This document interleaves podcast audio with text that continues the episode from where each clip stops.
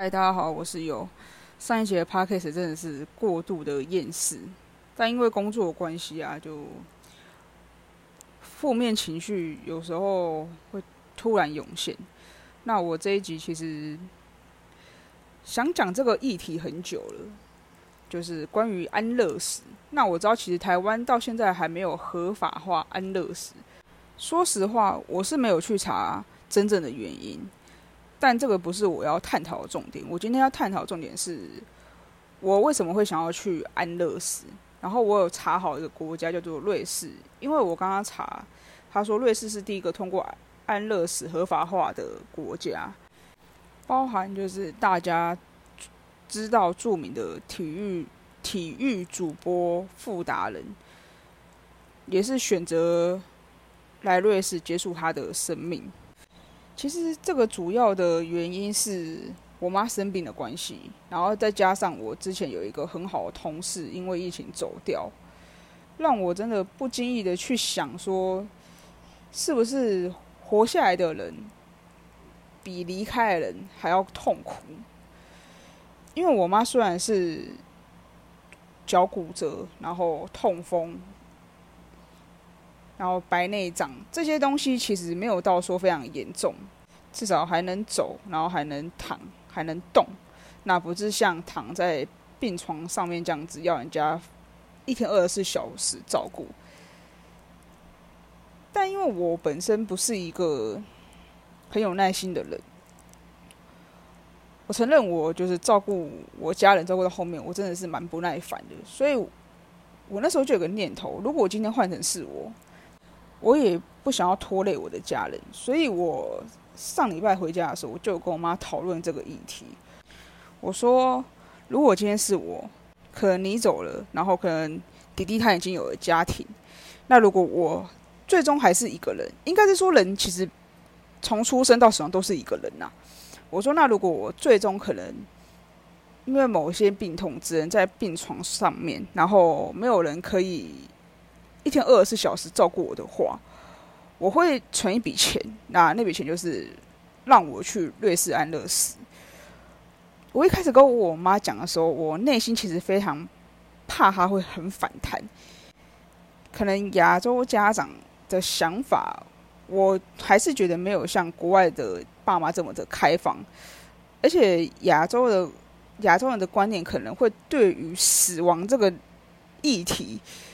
好像会觉得是一个禁忌，然后越不去触碰，或是越不要讲，可能人家就怎么讲就不吉利。可是我自己觉得，这个东西是每个人都会经过的，那为什么不能讲？难道你要等说你真的已经完全没办法说话的时候，你再让你的家人去处理这些后事吗？我认为这样子反而不太好。结果我妈跟我说，她觉得安乐死其实还不错。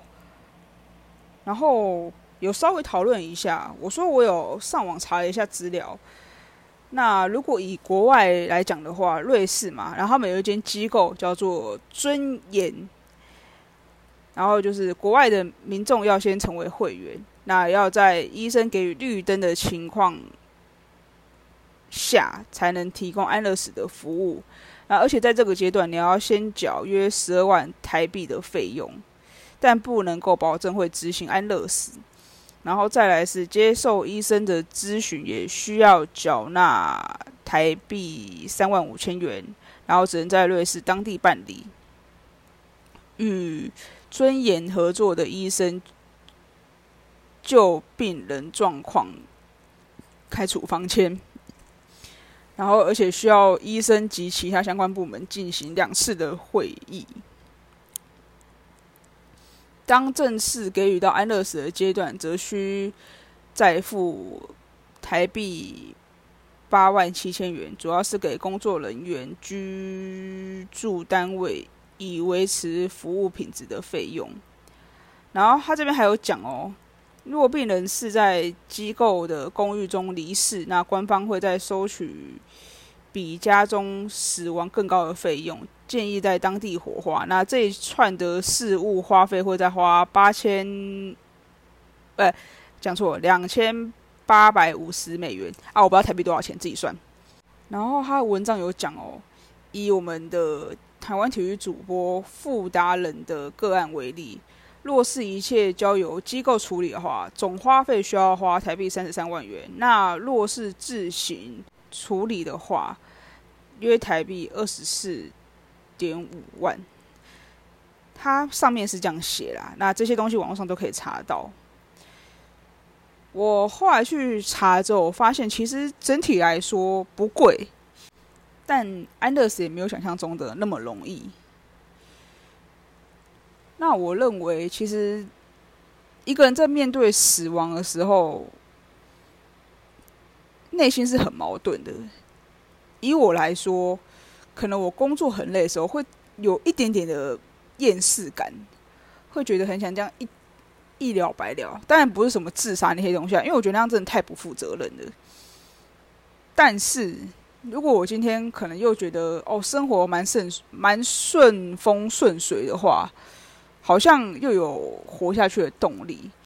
安乐死在我心中是一个非常崇高的一种死法。如果给我来说的话，我会认为他是给我最后人生的一个面子。因为我可以选择我想要最舒服的方式离开，而不是在病床上面这样子拖累家人啊，或是拖累自己。其实我妈真的是一个我很好的反面教材，应该说我爸妈都是啊，我人生中的反面教材。我先说，我知道没有人一开始就会当父母的，可是在我心中，他们真的是一个非常失格的父母。我当小孩也不是当的非常的多了不起多厉害，可是至少我要最简单的幸福，我这辈子到我死亡，我应该都有办法体会到，所以我才说我不敢保证我自己很厉害，可是至少我敢说，现在我有这些东西，都是从地狱的火河中慢慢走走出来的。干好像又有点离题了。好，反正就是呢，我他们是我反面教材，是因为我妈就是年轻的时候身体都不顾，然后现在老了开始啊病痛全部都找上她。那说一句实在话，我跟我弟没时间顾他的话，他就要自己人去面对这一切。就像他白内障，他不能提重的东西。可是我跟我弟有时候工作关系一定难免没办法一直回家。那他在。没有老公，没有自己的爸爸妈妈靠的时候，那请问还要靠谁？他的朋友，我妈也是一个完全没有朋友的人，所以他就变成说，他只能自己一个人孤立的奋战。所以我在他身上真的是学到了，即使一个人再怎么样，也不可以没有钱。因为如果你今天有钱，你还可以请人家帮你做家事，或是陪你去看医生啊。可是。你既没有钱，然后又没有后援，那这些东西在我眼里看来就是一个很反面的教材。所以我就一直告诉我自己，我一定要存一笔钱。如果哪一天真的只剩下我一个的话，我一定一定会跟我的朋友讲说，就这笔钱让我去瑞士安乐死，拜托，求求你们。或者或者，因为我刚刚突然想到，不对。因为朋友也不会每个人都陪你走到终点那一刻，因为伴侣这个先不讨论，因为我是没有打算想要谈恋爱的念头。那我可能会存一笔钱，然后跟我弟讲说，就是这是你姐存的安乐死的钱。那如果哪一天你有心想来看我啊，发现你姐躺在家里不动，那麻烦你就把我送去瑞士，然后帮我安乐死，然后后事就交给你处理，就这样。我觉得这样子对我跟对我的家人可能是一个最好的选择，就是有一个铺路吧。因为人没有办法预测自己的死亡，我也知道。可是这个办法是我目前已经想到最好的办法了。当然，如果像我家狗狗一样，就是隔天睡起来发现它已经走了，那这种感觉其实会更好。因为它没有病痛了嘛，而不是一直拖。